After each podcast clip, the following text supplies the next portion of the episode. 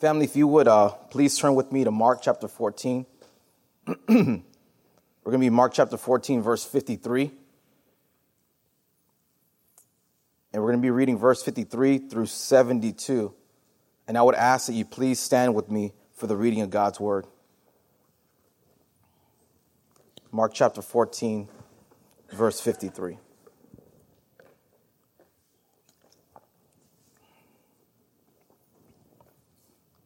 And this is what the active, living word of God declares to us today. And they led Jesus to the high priest, and all the chief priests and the elders and the scribes came together.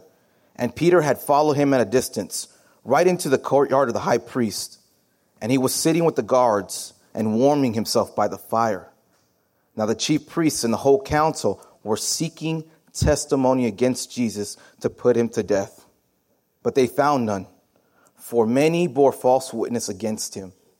But their testimony did not agree, and some stood up and bore false witness against him, saying, We heard him say, I will destroy this temple that is made with hands, and in three days I will build another, not made with hands. Yet even about this, their testimony did not agree. And the high priest stood up in the midst and asked Jesus, Have you no answer to make? What is it that these men are that testify against you? But he remained silent and made no answer. And again the high priest asked him, Are you the Christ, the Son of the Blessed? And Jesus said, I am. And you will see the Son of Man seated at the right hand of power, and the coming with the clouds of heaven. And the priest tore his garments and said, What further witness do we need? You've heard his blasphemy. What is your decision? And they all condemned him as deserving death. And some began to spit on him and to cover his face and to strike him, saying to him, Prophesy and the guards received him with blows. And as Peter was below in the courtyard, one of the servants' girls of the high priest came, and seeing Peter warming himself, she looked at him and said, You also were with the Nazarene Jesus.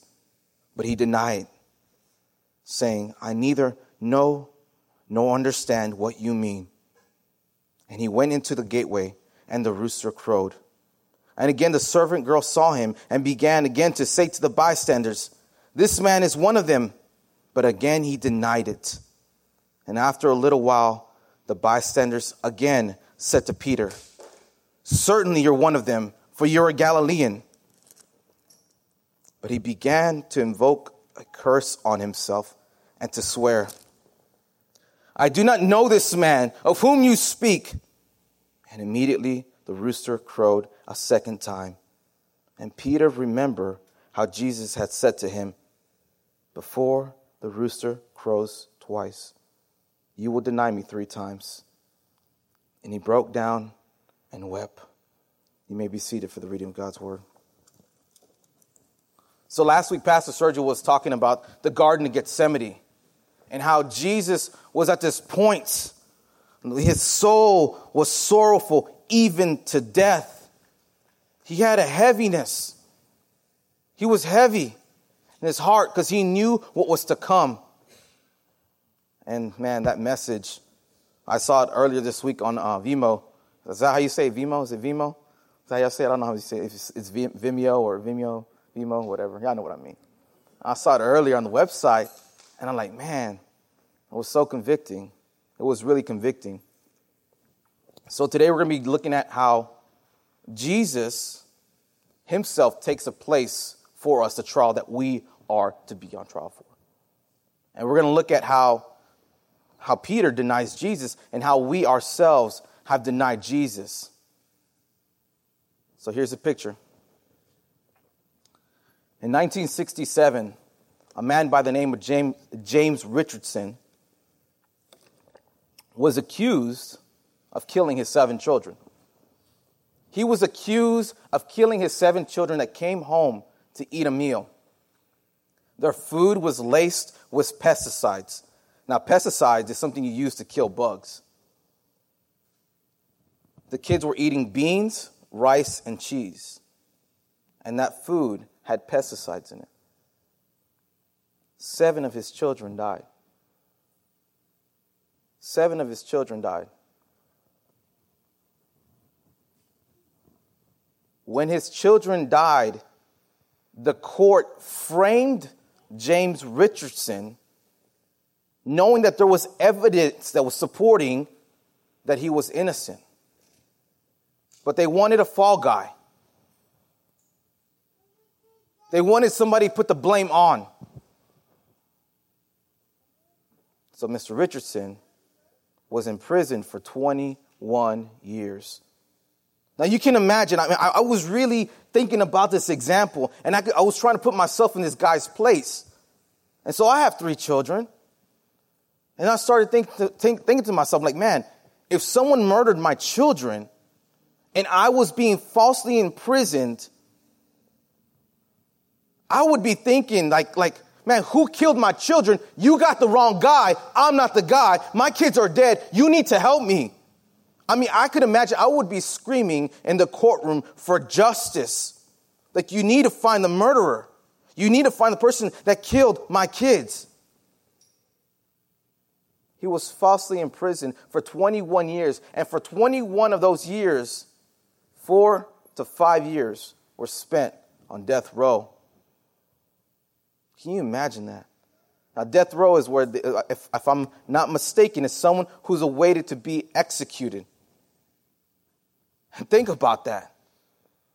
This guy's on death row to be executed because seven of his children died. He was falsely imprisoned. Not only that, but his kids were dead. And you know, when we hear stories like that, we think to ourselves, man, like, how sad is that? You know, like this guy lost all his years of his life behind bars, falsely imprisoned. And we think, man, how much time he spent on the inside not only feeling the weight and condemnation uh, uh, of being alone and, and tired and weary and trying to find a battle by himself. I watched the video last night of his testimony. It was very powerful. He had a lot of anger and hate toward them at one point, but he said he was able to forgive them because of God. But that's not where I want to go here today. What I really want us to look at is the innocent life of Jesus. The year is AD 33. It's nighttime. They just came to get Jesus with weapons and clubs. They're using the cover of darkness to come get Jesus as if he's a criminal, like if he did something wrong. And they're coming to get him by the stealth of night, the cover of night. You know, when someone wants to do something where you don't see you doing it, you do it at nighttime. They were trying to cover something up. And that's exactly what they did. And they led Jesus to the high priest, and all the chief priests and the elders and the scribes came together, and Peter had followed him at a distance. And they led Jesus to the high priest, and the chief priests and the elders and the scribes came together. When I read this verse, immediately Isaiah 53, verse 7 came to mind. Look at what it says. He was oppressed and afflicted, yet he opened not his mouth. Like a lamb that is led to a slaughter, and like a sheep that's before shears is silent. So he opened not his mouth. By oppression and judgment, he was taken away. And immediately this verse came to my mind. Because Jesus is being led away to the high priest as a lamb of sacrifice. He is the lamb of God that's going to be sacrificed. And he knows this. Look at my boy Peter, verse 54. And Peter had followed him at a distance, right into the courtyard of the high priest. This is the same arrogant, prideful Peter that said, Even though they fall away, I will not. Jesus had just been captured. And here goes Peter following them at a distance. And I can imagine he was probably hiding behind some trees or rocks. because he didn't want to be seen, but he's following, at him, following him at a distance. And you look at that. Like you see the, the, the courageous heart of Peter. Like he, he seems courageous. He's going into the face of danger to follow his king, to follow Jesus. And it almost looks like, man, like he, yeah, yeah he, he, he ran away, but he came back. And it's crazy. Look what happens. He went to the courtyard of the high priest. Look at this. And he was sitting with the guards and warming himself at the fire. Man, he was with the same guards that just captured Jesus. The same people that just came and got Jesus, he's with them in the courtyard, warming himself. Warming himself. Now, watch this. My boy Peter's bold, man. You know, P- Peter, he reminds me, I'm, I'm, a lot like Peter. And I, I, thank God for Peter's life because I, I see how I fail as a man, and the gospel applies to me. Now, the chief priests and the whole council were seeking testimony against Jesus to put him to death. Jesus is about to go under pressure. He knows what's before him. He's about to get drilled. But watch this with what? With false witnesses. And look at the heart motive of, of these people, man. Look at this. Look at Mark 14 1. For example, Mark 14 1 says, It was now two days before the Passover and the feast of the unleavened bread, and the chief priests and the scribes were seeking how to arrest him by stealth and kill him.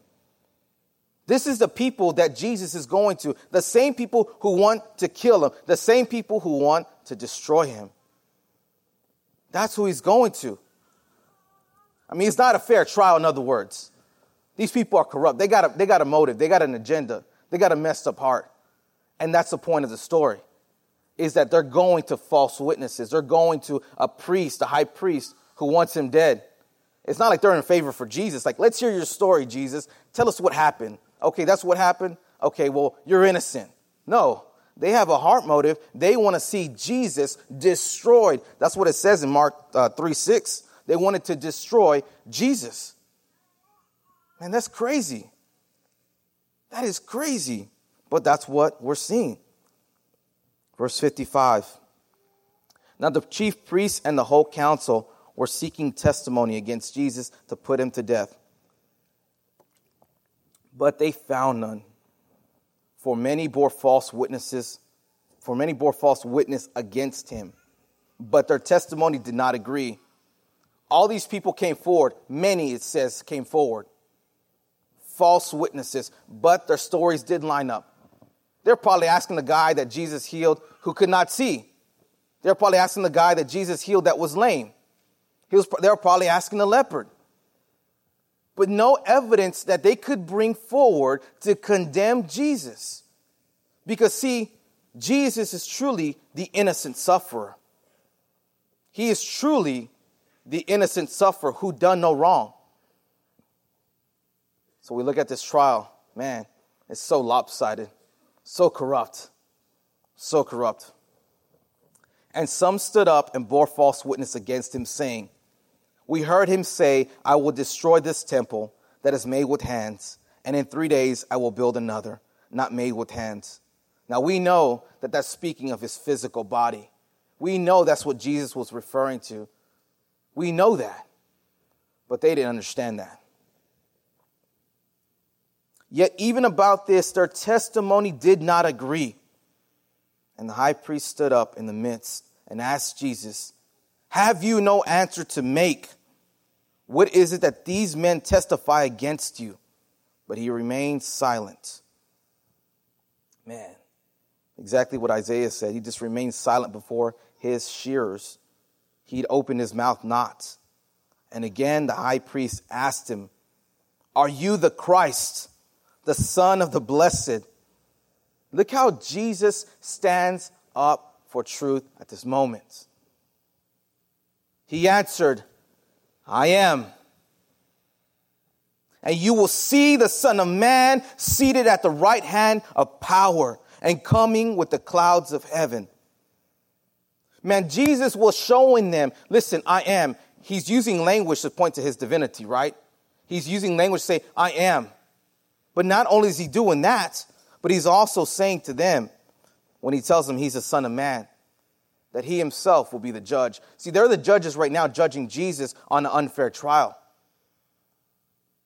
They're judging him, condemning him to death.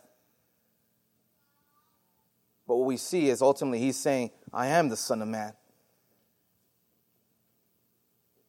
This points to a future when Jesus will come back and judge the world. Look at what he says. And you will see him seated at the right hand of power and coming with the clouds of heaven. Man, I think about this, how unfair this trial is. I mean, I mean, I mean, really step back and like, take a look at this. I mean, this is God's active living word. It's not some words I'm just reading, but this is alive and it applies to our life. And when we read this, this, this, this book that has God's word, we can be transformed by the words that are in here. Because these promises applies for us. And When we look at Jesus being so unfairly treated as a criminal, man, it breaks my heart. Look at what Daniel chapter 7, verse, verse 14 says. And to him was given dominion and glory and a kingdom that all people, nations, and languages should serve him. His dominion is an everlasting dominion which shall not pass away and his kingdom one that shall not be destroyed. When Jesus calls himself the Son of Man, what he's telling them is that he has dominion, he has glory, he has an everlasting dominion, and it will not pass away. That's what he's saying to them. This is the King of glory. This is Jesus responding back in the face of truth. I've been face to face with guns in my life where I was going to be killed. And I could tell you, I ran away in fear. Jesus knows what's exactly about to happen to him. And he doesn't run away from fear. He stands in front of his accusers and he tells them, I am. And you will see the Son of Man. That future day where I will be your judge. That's what he's telling him because he has all the power, all the, min- all the dominion, all the glory. Now, Jesus spoke the truth in the face of his accusers, and there's three reasons why. The first reason is this number one, to fulfill all that was written of him. To fulfill all what was written of him. Number two, Jesus is on the trial for you and I. The reason why Jesus is speaking the truth and doing what he's doing is because he's on trial for you and I. See, Romans 3:23 says that for all have sinned and fall short of God's glory. And how this scripture applies to you and I is that, is that Jesus is unfairly judged. And that's exactly the place where you and I come.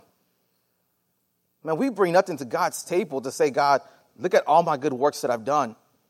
But when God changes us and He gives us that new hope and new heart, He's done it because He's pardoned us. But for that to happen, someone needed to die. Someone needed to take our place. And that's why, number three, Jesus is our substitute. It says in 2 Corinthians 5.21 that he who knew no sin became sin for us so that we might become the righteousness of God. Right? Can I get an amen? Amen. I just want to see if you're awake. All right. I'm so serious right now. But no, but for real, this is a serious matter. Like, man, like, like, like I was really, like, like really taken back by this text. Especially the part where they start to beat him and spit on him. And they're telling, they're beating him with clubs saying, prophesy. Like, man, that's crazy. Like, I'll, I'll be real with y'all. When I started reading this, I started to cry at the end. Because I could just imagine what they, how they were treating him.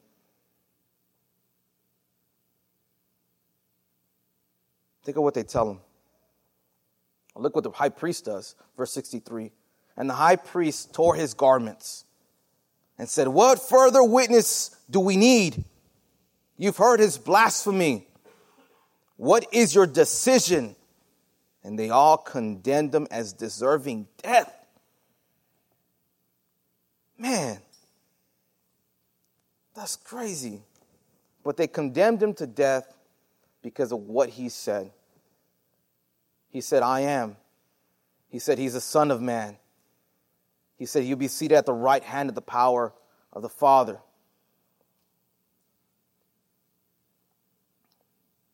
They wanted to kill him.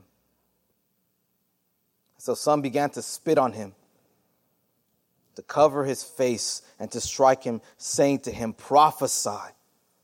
And the guards received him with blows.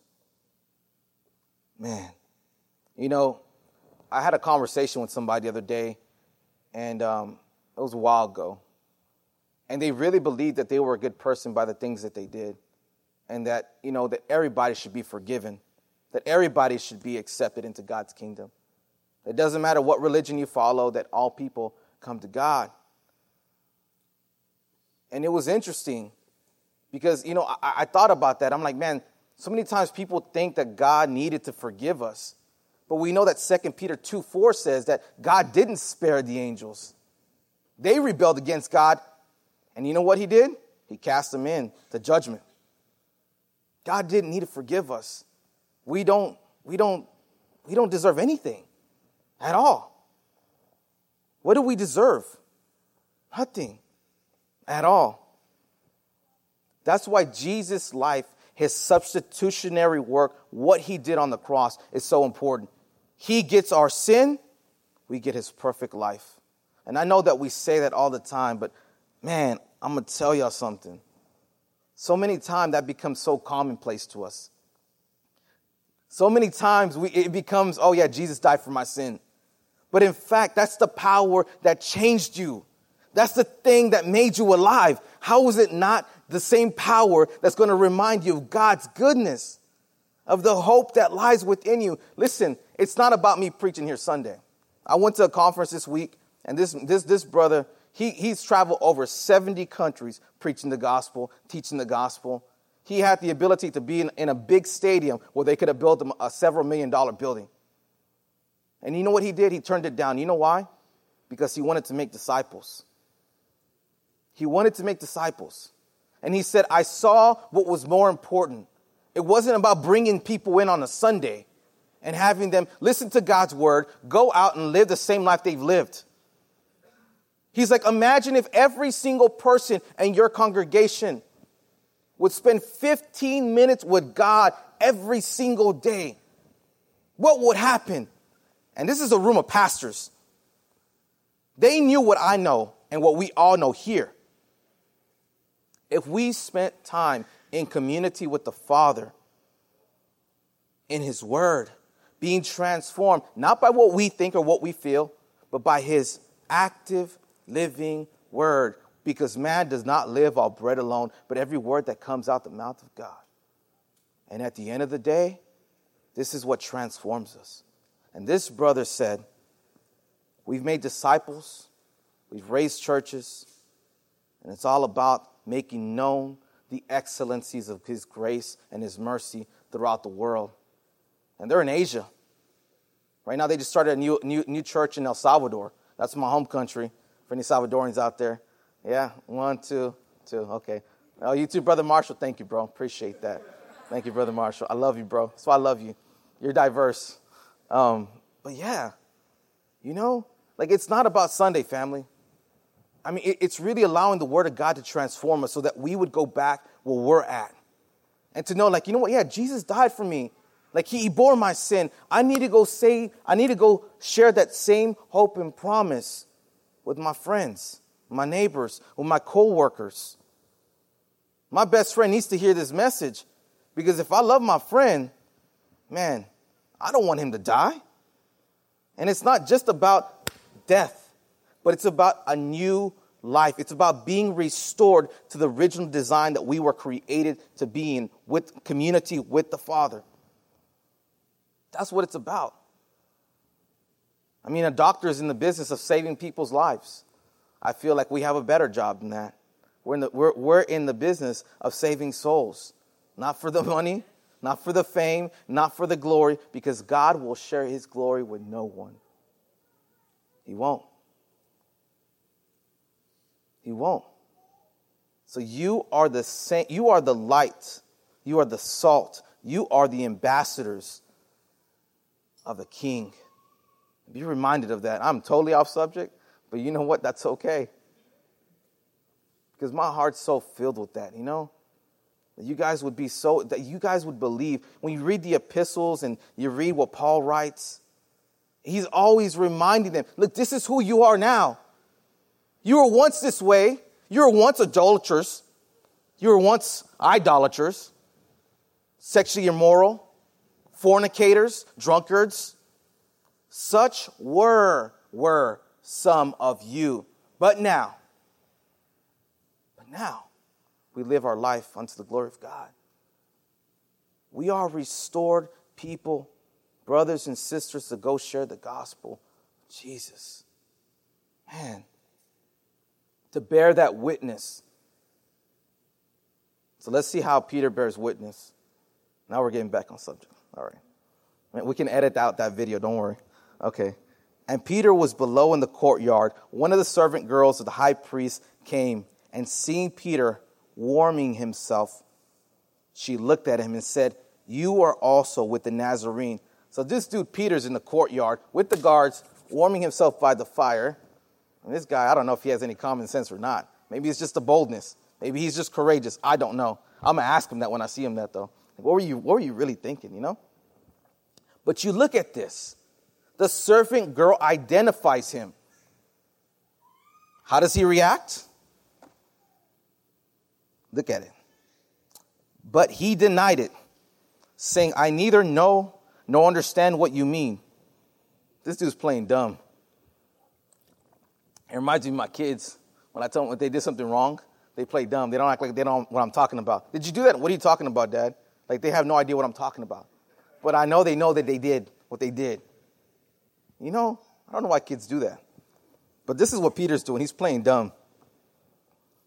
And he went out in the gateway, and the rooster crowed. There's the first crow.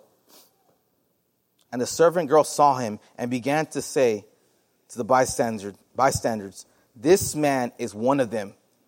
But again, he denied it. And after a little while, the bystanders again said to Peter, Certainly you are one of them. You're a Galilean. Now listen, there's three reasons why we fall into denying Jesus. Three basic reasons fear, people pleasing, and shame. Now, there's more, more root issues there, but those are the three surf, surface issues fear, people pleasing, and shame. We're afraid what people may say if they find out we're Christians. We're people pleasing, where we don't want to disagree with people, and we say, Yeah, yeah, yeah, you're right. So we deny Jesus. And there's shame. We don't want to be associated as being those people, right? Those people you see on TV, and your friends start talking, oh, look at those Christians. Look at those people can't classify Christians all in one group. It's unfair. But fear, people pleasing, and shame. And that's exactly what Peter is facing. But watch this. I want you to turn with me to Luke chapter 22. We're going to be in verse 31. Look at how our Savior beforehand shows grace to Peter that he's going to restore him. Watch this. Luke chapter 22, verse 31. Oh, it's up there too. It's what it says Simon, Simon, behold, Satan demanded to have you that he might sift you like wheat. Here it is. But I have prayed for you that your faith may not fail. And when you have turned again, strengthen your brothers. Jesus knew that Peter was going to fall away. He tells them he is.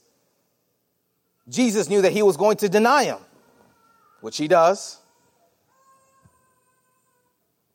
And Jesus knew that he was going to be a coward and run to save his own life. Man, Peter, Peter, Peter, Peter. But look at the promise. Look at that. Can you bring it up again, real quick, brother? Look at that. Look at verse 32. But I have prayed for you. You know what happens when Jesus prays for you? Whatever he says comes true, no matter what it is, because he prayed for you. That your faith may not fail you. He's speaking to Peter. He's telling Peter, This is what I've done for you before he denied him. And even though Peter denies him, I'm sure he remembered that too. Go with me to Luke chapter 22, verse 60 and 61. Gonna move over just several verses, or it should be on the screen. So remember, Jesus knew that he was going to deny him. He tells Peter he's going to pray for him, that his faith may not fail him. Now watch this. This is after this is in, in Luke's account. But Peter said, Man, I do not know what you are talking about. And immediately he was still speaking, the rooster crowed. And watch this. This is what Jesus does. And the Lord turned and looked at Peter. And Peter remembered the saying of the Lord, how he said it, how he said it to him. Before the rooster, the rooster crows today, you will deny me three times. Now listen to me, family. When Peter was denying Jesus, he remembered these words. Jesus knew that he was going to fall away and deny him. But that didn't change the way how he looked at Peter. So when he locked eyes on Peter, they weren't eyes of condemnation. They weren't eyes of anger or disappointment or fear. They were eyes of love, joy, peace, patience, kindness, goodness, faithfulness, gentleness, and self control. That's where his eyes were locked on when he saw Peter. Man, Jesus is unmoving, man. He is the rock. So, you know, I asked myself this question as I was reading this text, you know, like, how have we denied Jesus? Because, you know, in the face of danger, Peter's just denying Jesus. Jesus stands in front of his accuser, speaks the truth in the face of death.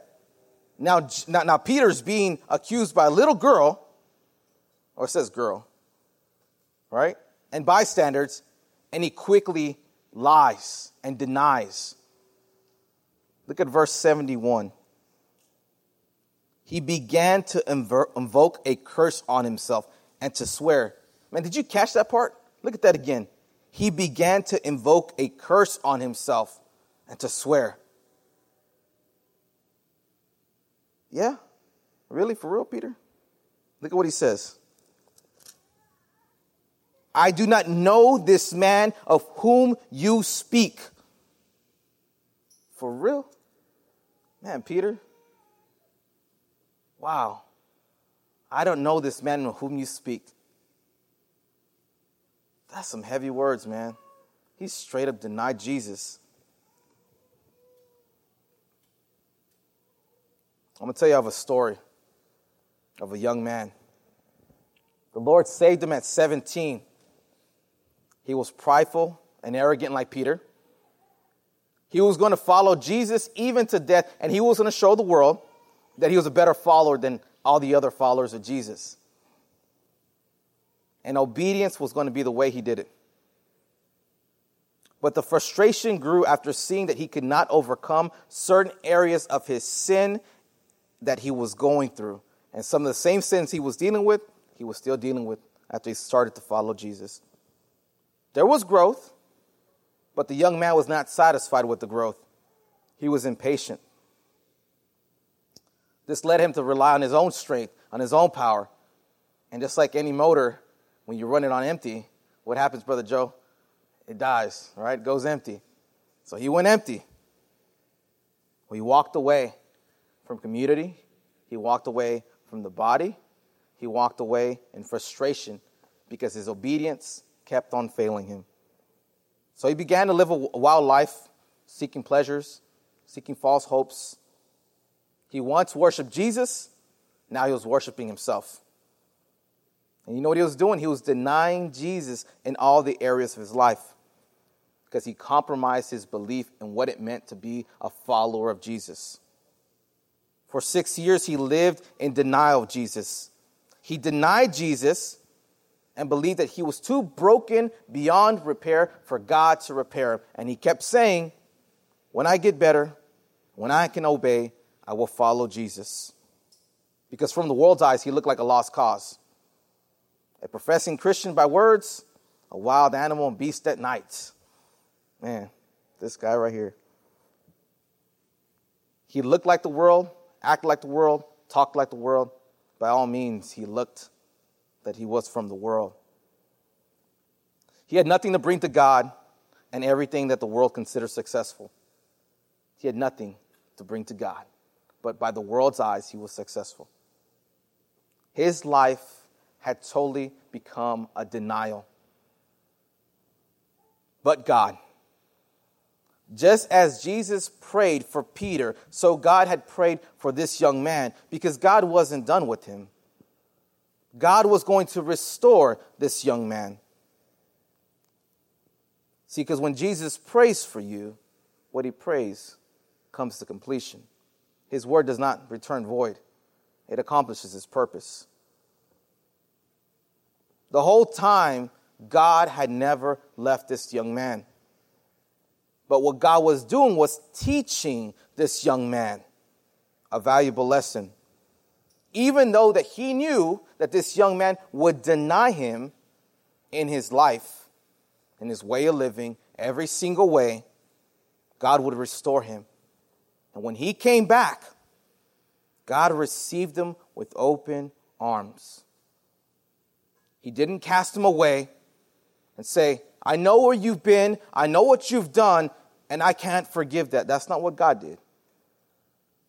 He knew that that young man was going to deny him, but he prayed for him. When the young man came back, he received him with open arms. He received him with arms of love, with arms embracing him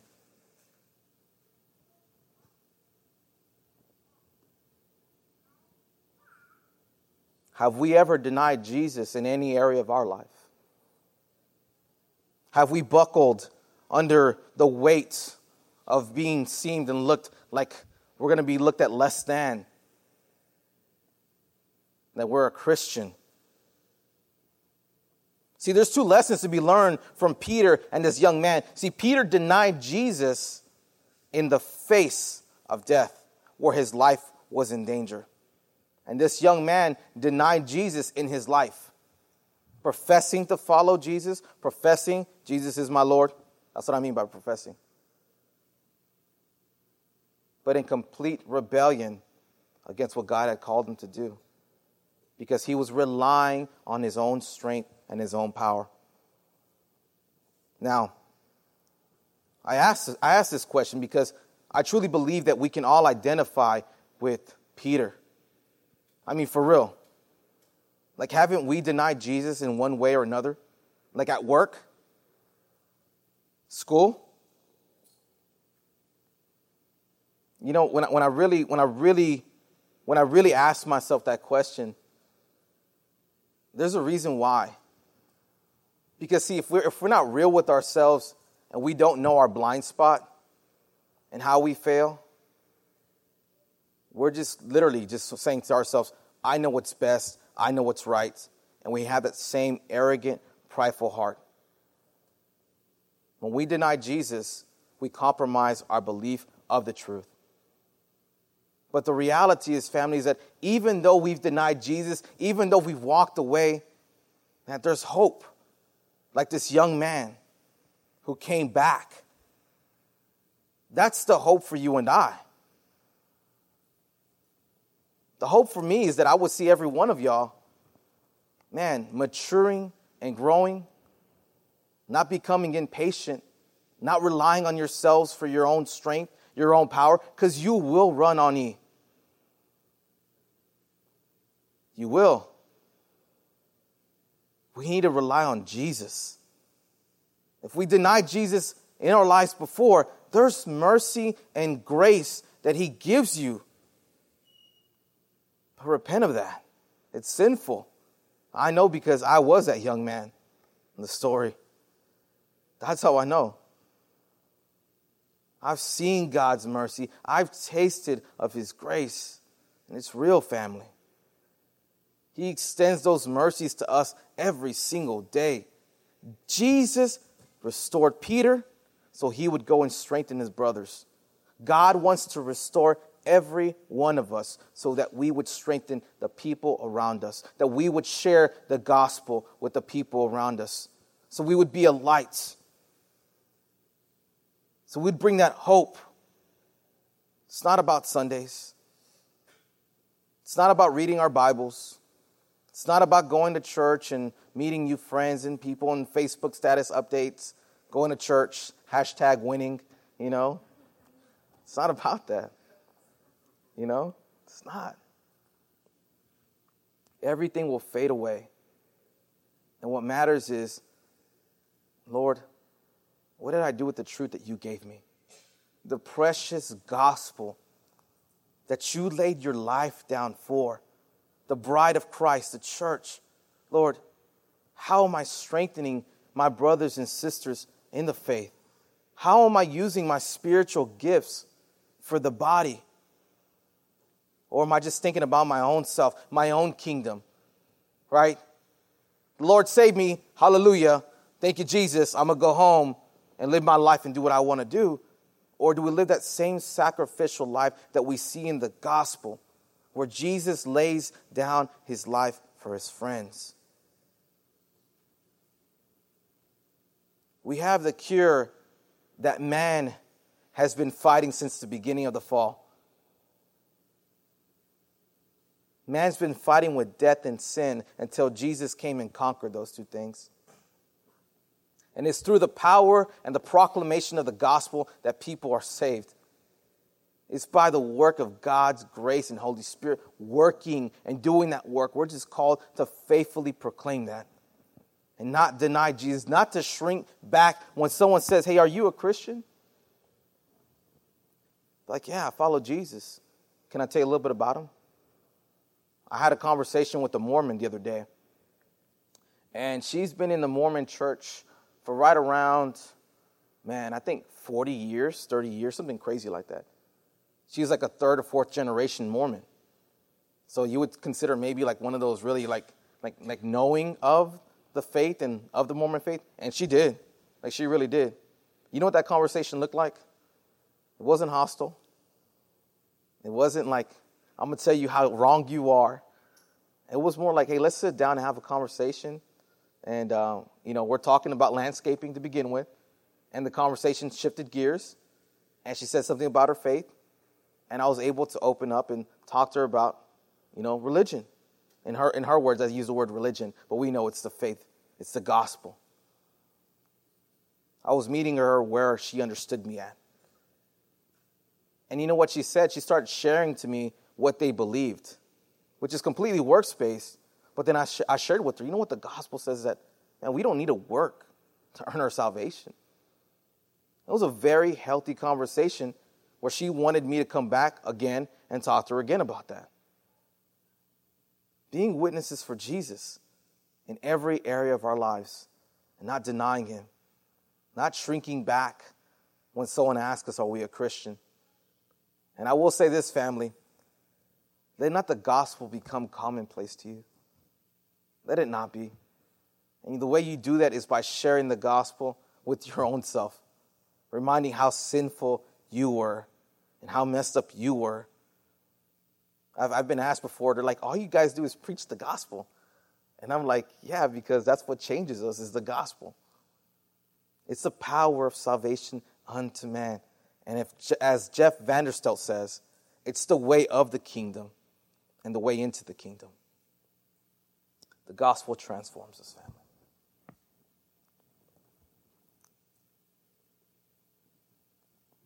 And immediately the rooster crowed a second time, and Peter remembered how Jesus had said to him, Before the rooster crows twice, you will deny me three times. And he broke down and wept. He was repentant of what he'd done. So, family, we take this time in our service to really ask, before we take communion, a time of reflection and repentance. You know, if you ask yourself, man, has the gospel become commonplace to me? Have I thought to myself, maybe, you know what, I'm doing okay, I'm good with God. You know, I don't, I don't pray as I used to, I don't read as I used to, but that's okay. It's not okay. We all need to be reminded of the glorious gospel that set us free, man. We were dead. I mean, y'all understand that, right? We were dead in our trespasses and made alive together with Christ. We have a living hope, an undefiled, pure hope, a new hope in a future. Man. But to take this time to acknowledge, man, how have I, how have I denied Jesus in my life? How have I failed?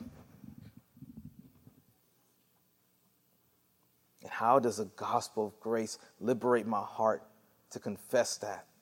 That I am accepted by God because of what He's done for me. Not by my good measure, not by my good works. Man, that we can come back if we're that lost son if we've walked away, there's hope.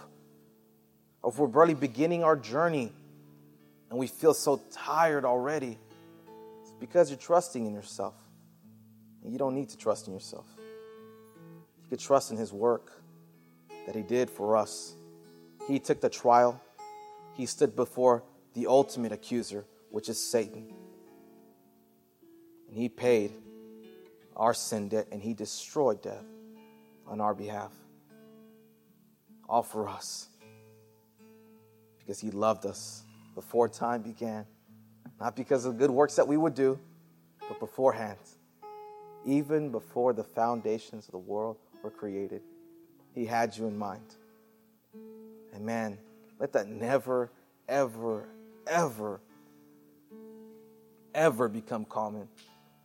Like we are dearly loved by God. And He wants us to come back, just to repent, to look to Him, say, you know what, Lord? I know I've gotten it wrong. I've denied you. To know He says, I prayed for you, that your faith will not fail you, because He's the one that gives the faith to even have faith. And that's hopeful. After you take this time to reflect and repent, family, we would ask that you would come for the front. If you are a follower of Jesus, a disciple of Jesus, we would ask that you would take communion with us. We do it weekly. And take these elements by faith, being reminded that the bread symbolizes the body of Jesus, that he took our place, and the wine represents his shed blood on the cross. To really understand that he bled, dripped blood from his hands and his body. That shed blood on the cross was for you and me, so we could be brought in as being holy, blameless, spotless, forgiven, redeemed, reconciled, restored, renewed, reshaped by the glorious gospel of our Lord and Savior Jesus Christ that we can come to Him and call Him Father. We can call Him Father.